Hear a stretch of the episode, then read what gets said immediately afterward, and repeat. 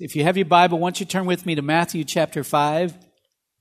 Matthew chapter 5, and we're going to continue in our series that we started a couple weeks ago, which is considered the greatest sermon ever preached. And I believe Jesus is the greatest preacher that ever preached. Amen. How many of you agree with that? And so it's a blessing, it's a privilege to be able to have the Word of God, to read the Word of God. The Word of God can change your life. How many of you know that? How many of you believe that? And you know, it is, they've found over the years that whenever the gospel has penetrated new areas where the gospel has not penetrated before, it totally changes the area that it's been preached in. In fact, where the gospel is gone, there's a greater liberty, greater freedom. There's actually greater prosperity there. How many of you know the Bible has the power to change people's lives and change communities and just totally turn things around. Amen? And so it's a great privilege to be in the Word of God, isn't it? It's a great privilege to receive the Word of God. And we should never get tired of the Word. We should continue to hunger to know the Word of God and to study the Word of God and to apply the Word of God, because the Word of God can totally change the course and the trajectory of your life. Let's pray. Father, we pray today as we look into your word that, God, you would, Lord, I pray for the unction of your Spirit to be upon me as I teach your word today. I pray for the unction of your Spirit in this room today, Lord, to teach the word to those that hear. Lord, you have an amazing way of taking the Word of God and applying it to individual lives, and I pray that you would do that today. Lord, I pray that you would just strategically speak to every person that is here, give them a word, encourage their hearts, and lift up their spirits, God, that they might fulfill the destiny and the purpose that you have ordained for them to live in and walk in. In Jesus' name we pray. Amen. Amen. Now, the Sermon on the Mount is found in Matthew's Gospel in Matthew chapter 5, 6, and 7. And in chapter 5 and verse 1, it says, "One day as he saw the crowds gathering, Jesus went up on the mountainside, and he sat down. And his disciples gathered around him, and he began to teach them."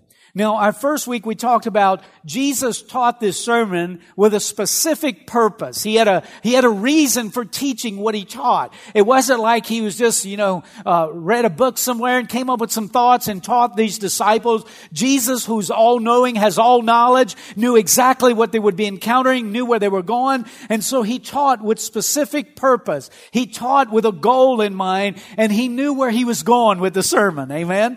And so the Bible tells us in Matthew, if you read the last part of the sermon in Matthew chapter 7, you might just want to flip over there. At the very end of the sermon, he concludes with this. Matthew 7:24, "Anyone who listens to my teaching and follows it is wise, like a person who builds a house on solid rock. Though the rain comes in torrents, the floodwaters rise, the winds beat against the house, it won't collapse because it's built on the bedrock. But anyone who hears my teaching, ignores it, is foolish, like a person who builds a house on the sand. And when the rains and the floods come and the winds beat against that house, it will collapse with a mighty crash." Now, Jesus kind of encapsulates, this is his conclusion of his sermon, and he uses this analogy, I believe, to give us the purpose of what he's teaching. And the first thing is to build a solid foundation for the followers to build their life on. How many of you know your foundation is everything? Amen? And so Jesus said, anyone who listens to these teachings and follows them is like a person who builds his house on a rock. And when the winds and the torrents and all the storms come, they're going to be okay because they're going to be on that rock. Why did Jesus want to build a solid foundation under his people? Because he knew that their whole purpose and their whole destiny hinged on what was below them, on the foundation that they had built in their life.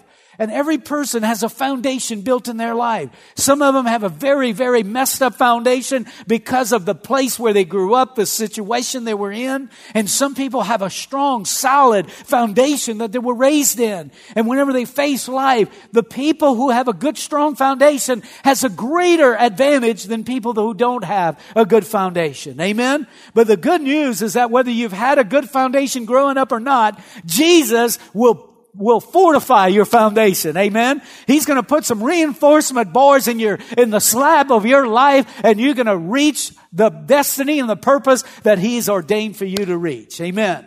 But the other purpose was to equip us to endure life storms. And that's what he says in verse 24. Anyone who listens to my teachings and follows it is like a wise person who built a house on a rock. Though the rain comes in torrents and flood waters rise and the winds beat against that house. He was using an analogy. He was using an analogy to say, listen, whenever you're in life and the winds of tribulation come and the floodwaters of trials come, if you're built on the rock, your life is on the rock, you're not going to collapse. You're not going to fall down. You're going to make it. You're going to endure. You're going to get over on the other side. Amen? And so applying the teachings of the Sermon on the Mount not only positions you to live an abundant, blessed life, but it prepares you to sustain that abundant, blessed life by strengthening you to endure life's storms. Amen? Because one storm can blow you off your trajectory of life.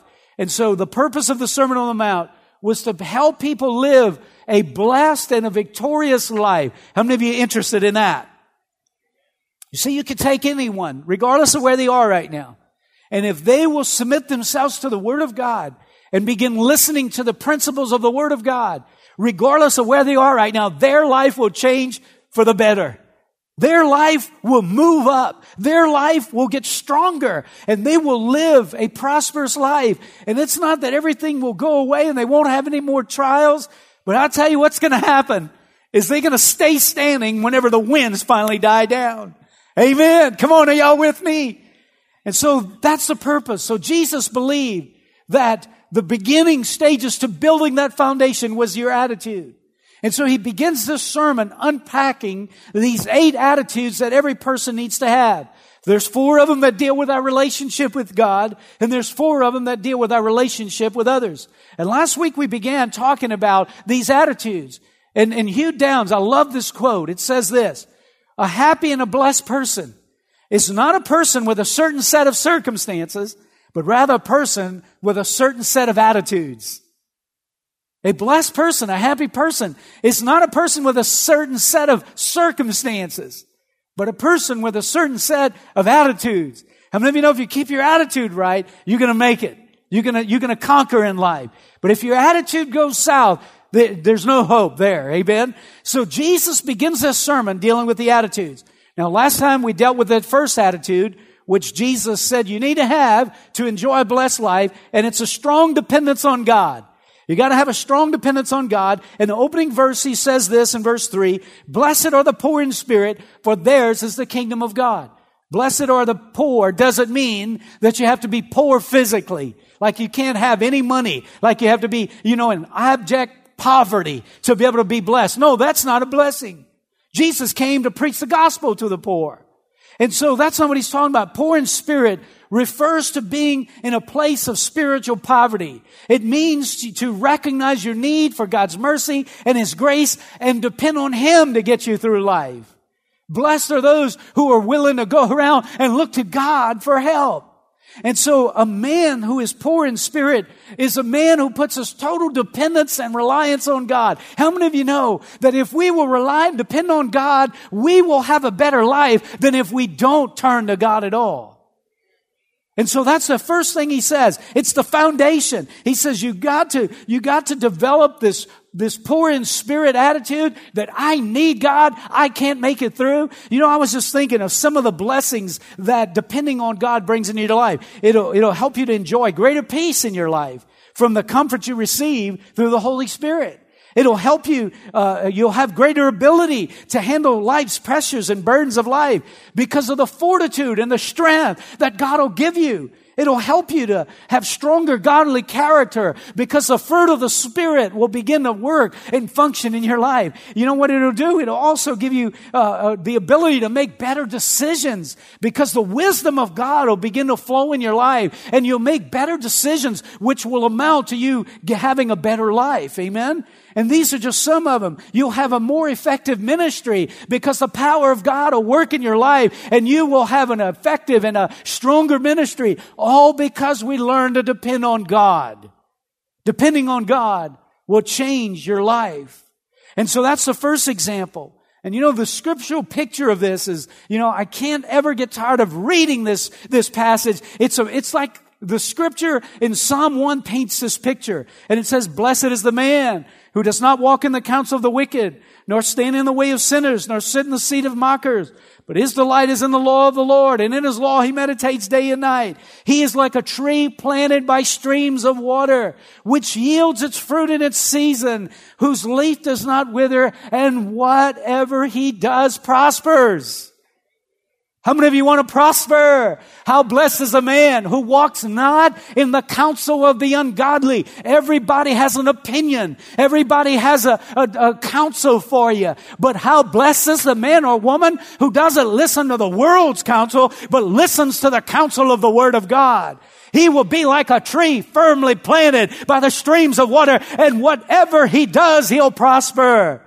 Come on, why wouldn't we want to get the counsel of the Lord if it's going to cause us to prosper? Amen. And so cultivating a dependence on God allows you to prosper in every area of your life. Amen. The second attitude we must possess to enjoy a blessed life is a repentant and a trusting heart. In chapter 5, verse 4, "Blessed are those who mourn, for they shall be comforted." Now, as you study out the word to mourn in the Bible, had two different applications and definitions, and we're going to look at both of those today. The first one was this: to mourn meant to feel godly sorrow and true repentance for sinning against God. And he says, how blessed is the man who mourns. It's having a heart of repentance that produces the desire to change your behavior and your direction in life. You know, the Bible talks about a godly sorrow and a worldly sorrow. A worldly sorrow is, man, I'm sorry I got caught.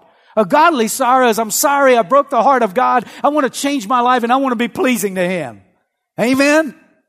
And so he says, how blessed is the one who has that repentant heart. Why does a transparent, repentant heart, why does that person experience the comfort of the Lord? Because it reconnects you with God. It places you back in connection with God. In Isaiah 59:1, it says, listen, the Lord's arm is not too weak to save you, nor is ear too deaf to hear your call. It's your sins that have cut you off from God. Because of your sins, He has turned away and will not listen anymore.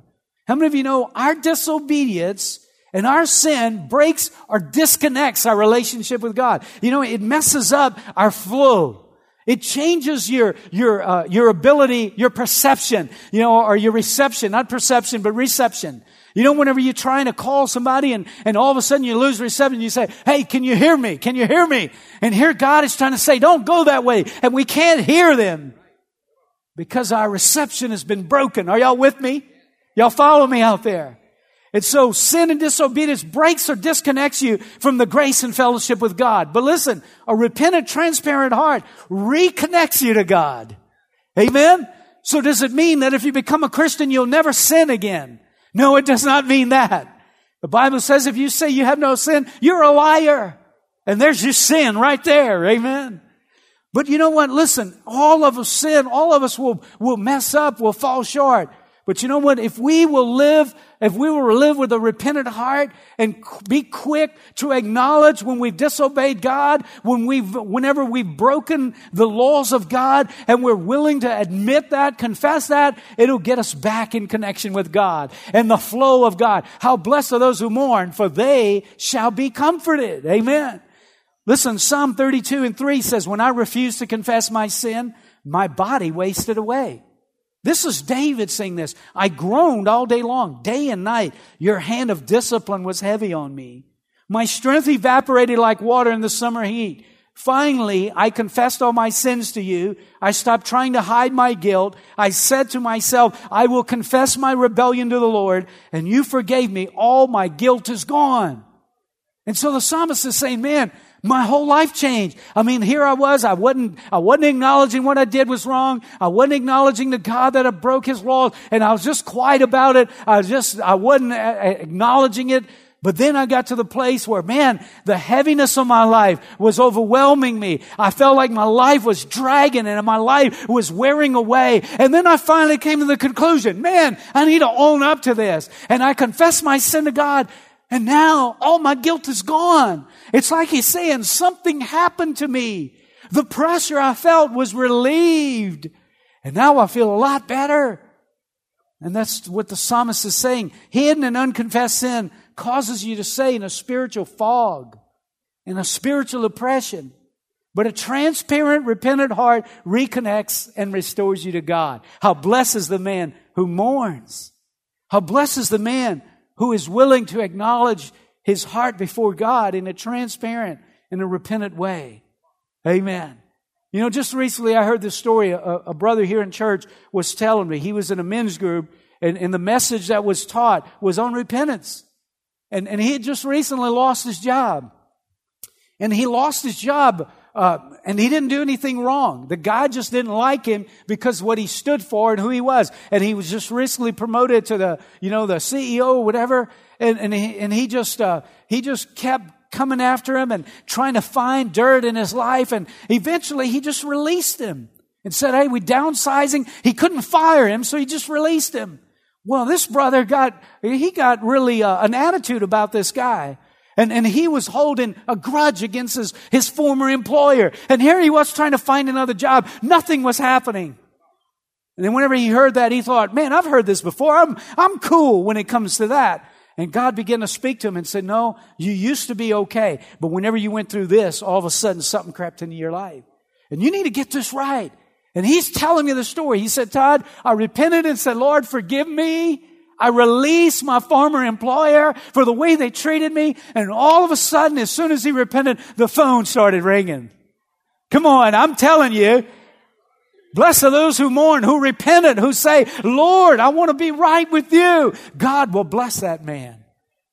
Amen. God will bless that man or that woman. Amen. Acts 3:19 says, therefore, repent, return, so that your sins may be wiped away, in order that times of refreshing may come from the presence of the Lord. Amen. Transparency causes you to experience times of refreshing before the Lord. Repentance causes you to experience refreshing before the Lord. You know, I believe there's some people that come to church Sunday after Sunday and they say, where is God? Where is God? I don't feel God anymore. I don't sense God in my life anymore. And you know, the whole trouble might be right here. The whole trouble might be that they're refusing to acknowledge their disobedience before God. They excuse it away. They act like God don't care about it. But all the while, they feel a heaviness in their life, a distance in their relationship with God. Can I encourage you today? Be quick to repent. Amen. Now, the other word here in this mourn also means to feel is to feel sorrowful or filled with grief because of the loss of a loved one.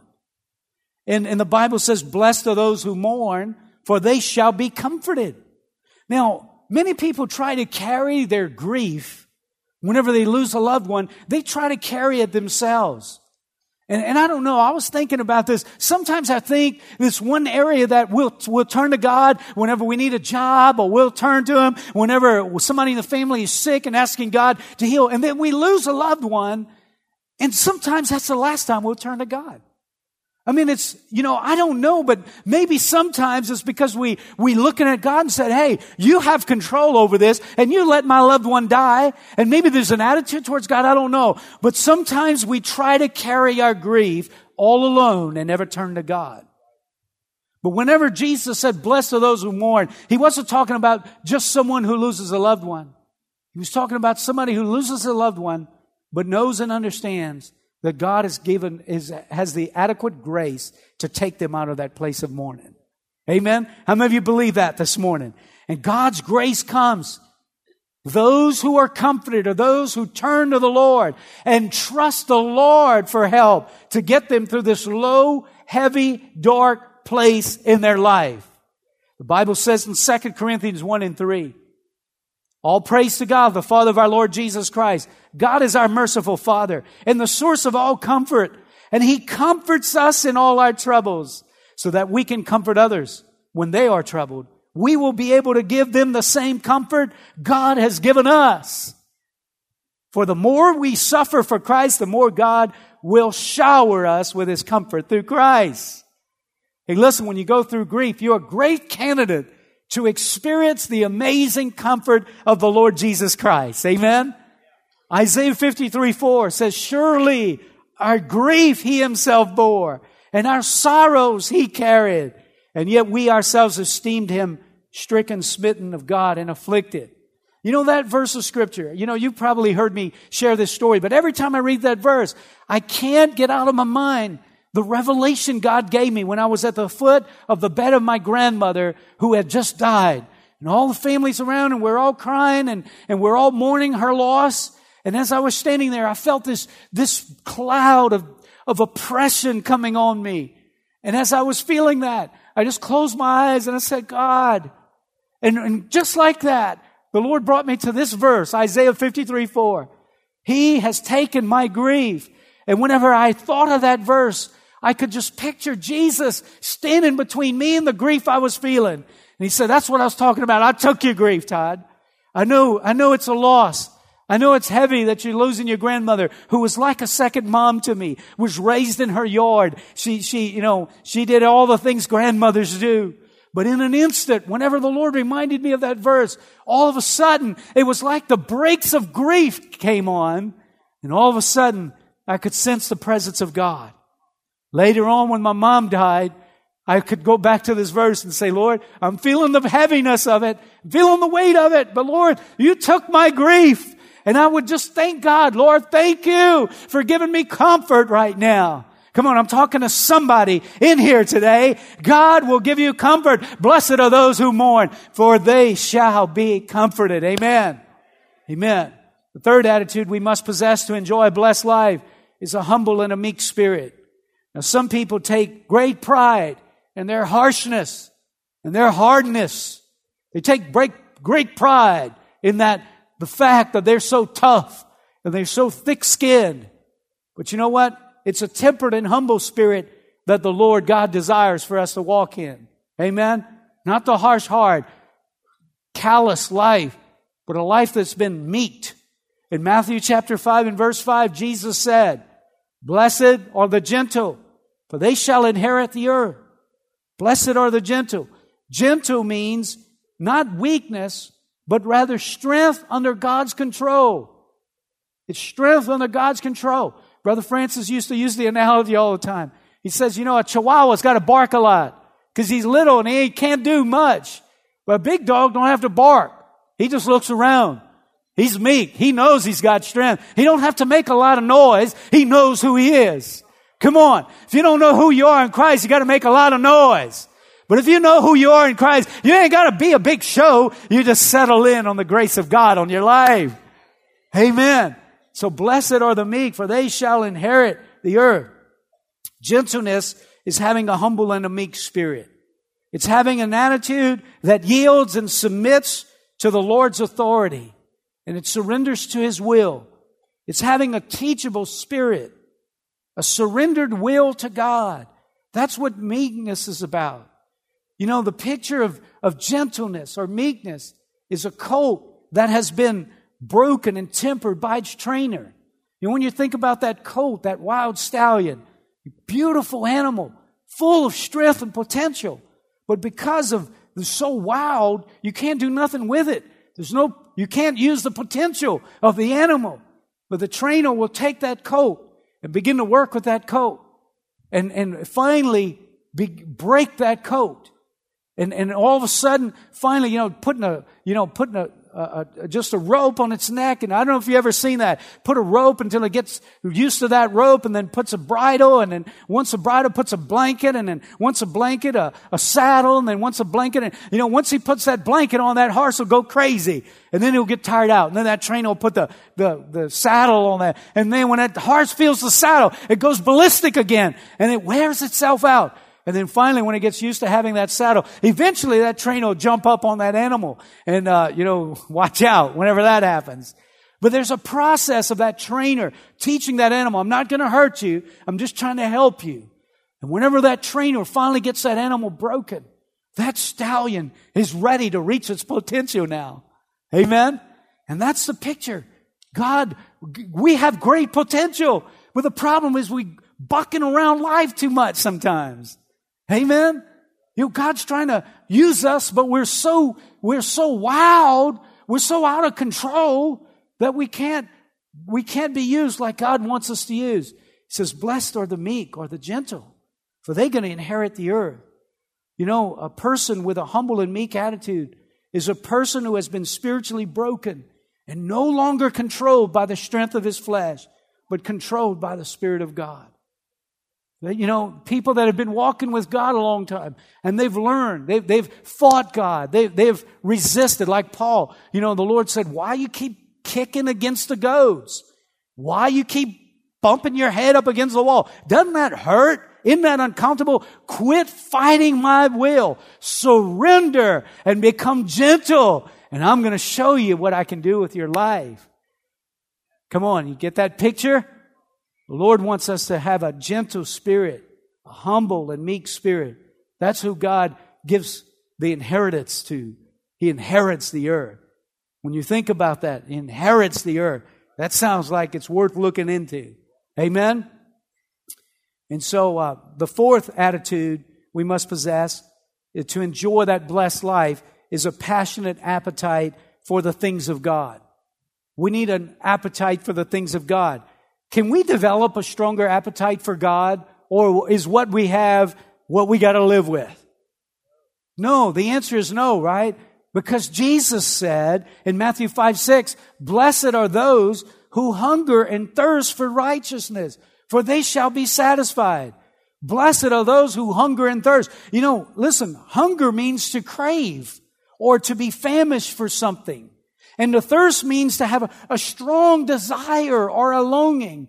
And so Jesus is saying, blessed are those who have who have a strong desire for righteousness, for the things of God. He says, because if they do, they shall be satisfied.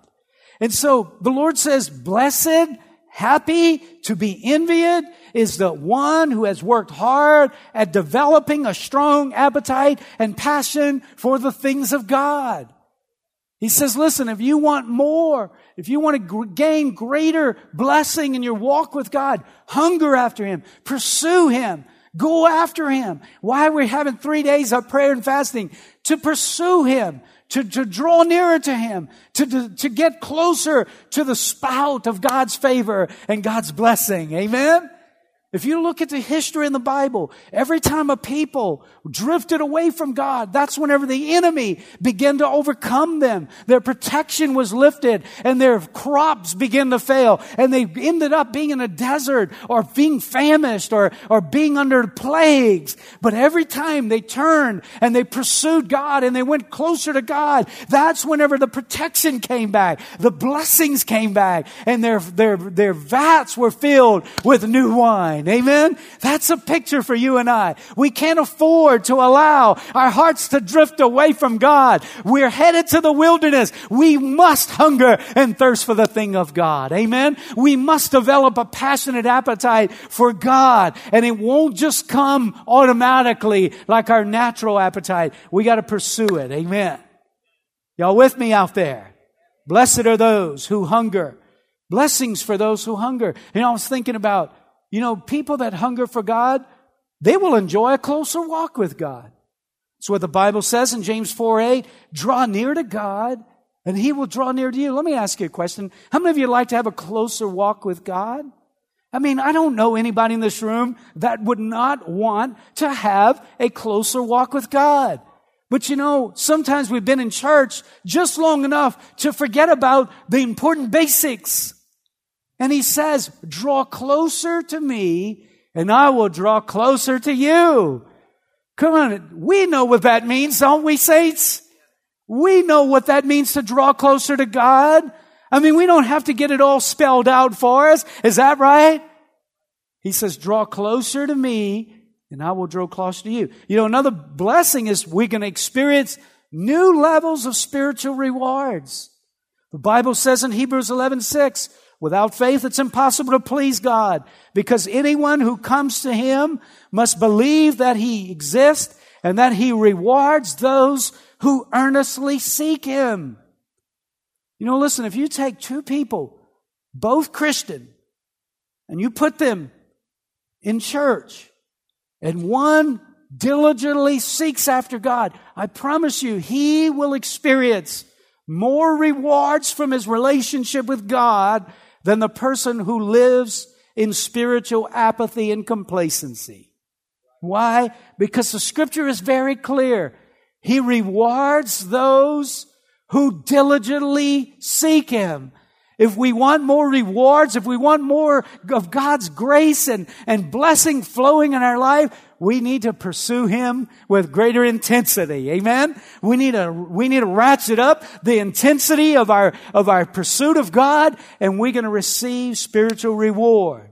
You know what? Another blessing is we're going to receive supernatural provisions.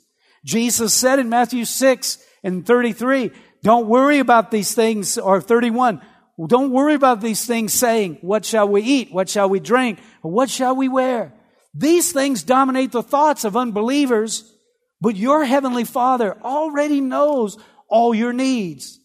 Seek the kingdom of God above all else and live righteously, and He will give you everything you need. Amen. Wouldn't it be a blessing while you were right here at church, people were putting some money in your checking account? How many of you like that? Wouldn't that be great? Whenever I think about that, whenever I think about this, I think about that. You know that He says, if you pursue Me, seek first the kingdom of God and His righteousness, and all these things will be added unto you. It's like He's putting food in your pantry. He's putting clothes in your closet. He says, if you will pursue Me, I'm going to provide what you need to eat, to wear. I'm going to provide the necessities of life. So I believe those who pursue God and make a priority of God, they receive provisions. And you know, a lot of times you don't know why or how that came. You don't know why you still got oil in your jar. You don't understand why you still got a little bit of money left at the end of the week. But it's God that is supernaturally providing. Amen. How many of you know He can keep your car running? Come on, He can fix your car without going to the mechanic. Come on, how many of you know what I'm talking about? God has a million and one ways of how He can provide for His children. But He says, listen, pursue Me, seek Me. He said, you want to know who's got a life to be envied? You want to know who's got a life that they are happy? He said, they have these attitudes. They have these attitudes right here, these four attitudes. Number one, they have a poor in spirit attitude. They recognize they need God. But not only that, they mourn. But whenever they mourn, their mourning is not just living in depression. No, it's, God, I'm sorry I broke your heart. I want to get right with You. And God, I'm heavy, but I know You can lift this burden. See, the attitude is, blessed are the gentle. Blessed are the gentle. Listen, the promise is for the poor in spirit, theirs is the kingdom of God. The promise for those who mourn, they shall be comforted. The promise for those who are gentle, they shall inherit the earth. The promise for those who hunger and thirst for righteousness, they shall be satisfied. I mean, look at this. The kingdom of heaven, they shall be comforted. They're going to inherit the earth. They're going to be satisfied. These are the blessings of those who have the right attitude. Amen. Now, what was the Lord trying to do? He was trying to establish a foundation in the hearts of the people that were listening to them. He was trying to build that foundation so they could reach their purpose and their destiny. He was trying to build that foundation so that when the winds of the hurricane force, winds and waves would come, they would be fine, because it would be founded on that rock. Amen? And so then the most important question is, what foundation are you building your life on? Are you building it on the sand? Or are you building it on the rock? How many know whenever the Lord says, the wise man is one who hears the words of God and he follows them and applies them to his life. He's like a man who built his house on the rock. How many of you know that rock is Jesus Christ? Amen? It's not a philosopher of the 18th century. It's not a talk show host that you can tune into. How blessed is the man who walks in the counsel of the Lord. Amen. Look, the people around you that look into other ways to build their foundation, they might seem like they're just as good as you or better or as solid as you. But I tell you, you build your life on the Word of God. and God will begin to fortify you. Amen. He'll begin to strengthen you. He'll put grease in the squeaks of your life. Amen. Come on. He's gonna put some oil in the engine of your very being, and life is gonna begin to flow smoother. And all of a sudden, you're just not gonna believe how your life will improve. Why? Because it's the truth of the Word of God. God's not a God that He should lie, nor that He should repent. If He said it, He will do it. Amen. Amen. Would you stand with me? Let's close in prayer. Attitudes to live by. It's hard to preach a sermon like this and not be personally convicted. I mean, when can you feel like you've pursued God enough, right? You've walked in humility enough. You know, the whole purpose Jesus was teaching that, these principles, you know, the bottom line is the fact that we can't live up to these standards, right? We need God's help. The Word of God is a tutor. Brings us to Christ. It brings us to the place where, like, God, I can't do all this. Exactly. How about turning to me? Come on, can we turn to Him right now and say, Lord, I need your help. I can't do all this. I desperately need your help. Lord, you're going to have to put some hunger in me. God, I want to pursue you. I want an appetite, but Lord, I need you to help me. How many of you say that today? I need your help, Lord. I need your help today, God. Oh, listen, some of you today, maybe you here today and, you know, you haven't been building your house on the rock of Jesus Christ. You've been building it up on the things of the world and other foundations. But today, the Lord is wanting to draw you to Himself. If you here today and you say, Todd, I don't know that I'm building my life on Jesus, but I want to. You know, the Bible says that to all who believed Him and accepted Him, He gave the right to become children of God. They are reborn, not with a physical birth resulting from human passion or plan, but a birth that comes from God. The Lord wants you to have a new birth. He wants you to be a Christian. He wants you to be born again. He wants you to not worry about where you're going to spend your eternity. He wants to give you peace in your life. And you can have that today by just opening up your heart and saying, Lord, I need you. There's the poor in spirit attitude, the foundation of everything else. Will you acknowledge, Jesus, I need you. If you've never been born again, you've never been saved, I want to pray a special prayer for you. If that's you, won't you just lift your hand? Just lift your hand if you just never... How many of you are saved today? Let me see your hand. Would you begin to pray right now for those in here that might not be saved and ask God to release His grace over this place? Come on, let's pray together. Lord Jesus, thank you for dying for me. Thank you, Lord Jesus, for shedding your blood for me so I could be saved. Lord Jesus, I ask you to forgive me and ask you to cleanse me. Lord, I want to be a Christian. Help me to be one. Fill me with your power. Fill me with your presence. In Jesus' name, amen. Now listen. For the rest of us, maybe some of us, maybe we need to repent. We need to just get alone with God and say, God, my heart hadn't been right. My attitude hadn't been right. Just get alone with God. Do business with God. Because God knows our heart anyway, amen? And He knows when we're honest and transparent. Maybe you're here today and you recently lost a loved one and you're heavy. Can I encourage you? Call on the name of the Lord. He'll turn your mourning into dancing. Amen. He just has this amazing ability to do that. Turn to Him. Amen. And so listen, don't take pride in being harsh or hard. Come on, just take the attitude of humility. Don't be like a chihuahua. Amen. Be like the German shepherd. Don't have to say anything. Just walk in the meekness of the Spirit of God. You are the child of God. You don't have to prove anything. You don't have to show anything. You just walk in who you are. Amen? Amen. Father, thank you for blessing us today. Thank you for your word. Thank you for changing us. Lord, I pray that you would just grace us as we go now. In Jesus' name we pray. Amen. Amen.